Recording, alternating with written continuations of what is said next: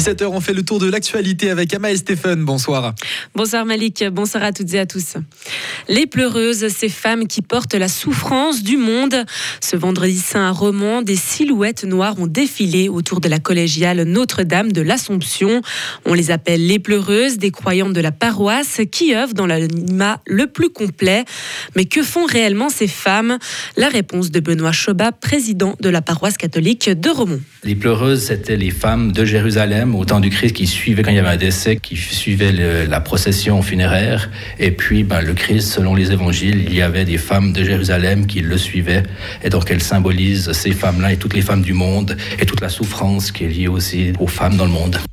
Cette tradition vieille de près de 600 ans rassemble chaque année un grand nombre de touristes et d'habitués. Les Charmezans ont eu du mal à dormir cette nuit. Vers 1h30 du matin, la police cantonale a été informée d'une fête illicite organisée dans une forêt du Gros-Mont. Le préfet de la Gruyère a ordonné l'arrêt de cette manifestation. Deux organisateurs ont été identifiés et seront dénoncés. La musique a été coupée vers 7h du matin et du matériel a été séquestré. Mauvaise nouvelle pour les amateurs d'art.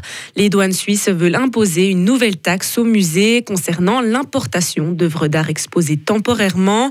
Une mesure qui est catastrophique selon l'association des musées d'art suisses. Vu la quantité énorme d'œuvres entreposées, entreposées, les musées craignent d'avoir à restituer des millions de francs. Ce n'est apparemment pas un week-end pour aller skier. Après l'avalanche hier à Sasvé, aujourd'hui c'est au tour du glacier d'Armancet dans les Alpes françaises. Alors qu'en Valais, les skieurs ont tous été retrouvés sains et saufs. En France, l'avalanche a tué quatre personnes et fait plusieurs blessés. Le bilan est encore provisoire et les secours sont toujours à l'œuvre. Aucune alerte avalanche n'avait été émise par Météo France, mais la chaleur et le vent ont pu provoquer ce tragique événement. Et on termine avec du football, avec la victoire hier du FC Bull. Les Cruériens sont allés gagner 4 à 1 sur le terrain d'IF Juventus.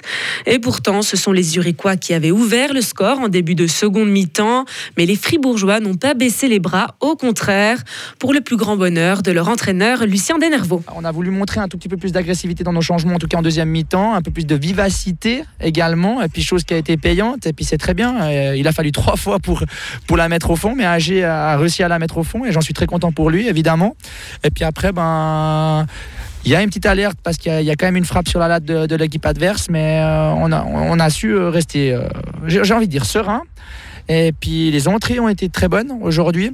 L'équipe a été extraordinaire au niveau de l'état d'esprit, à l'image de, de, Brighton Et puis après, derrière, qu'est-ce qui s'est passé? Ben, On met ce 3-1 qui est magnifique de Titeba. Je pense que ce sera le goal of the week. Donc, non, c'est vraiment un magnifique goal. Et puis derrière, ben, Deschno qui, qui clôt encore euh, le 4-1. Et puis après, ben, on finit euh, tranquillement ce, ce match. Et pour son prochain match, le FC Bull se déplacera samedi à Bienne. Retrouvez toute l'info sur frappe et frappe.ch.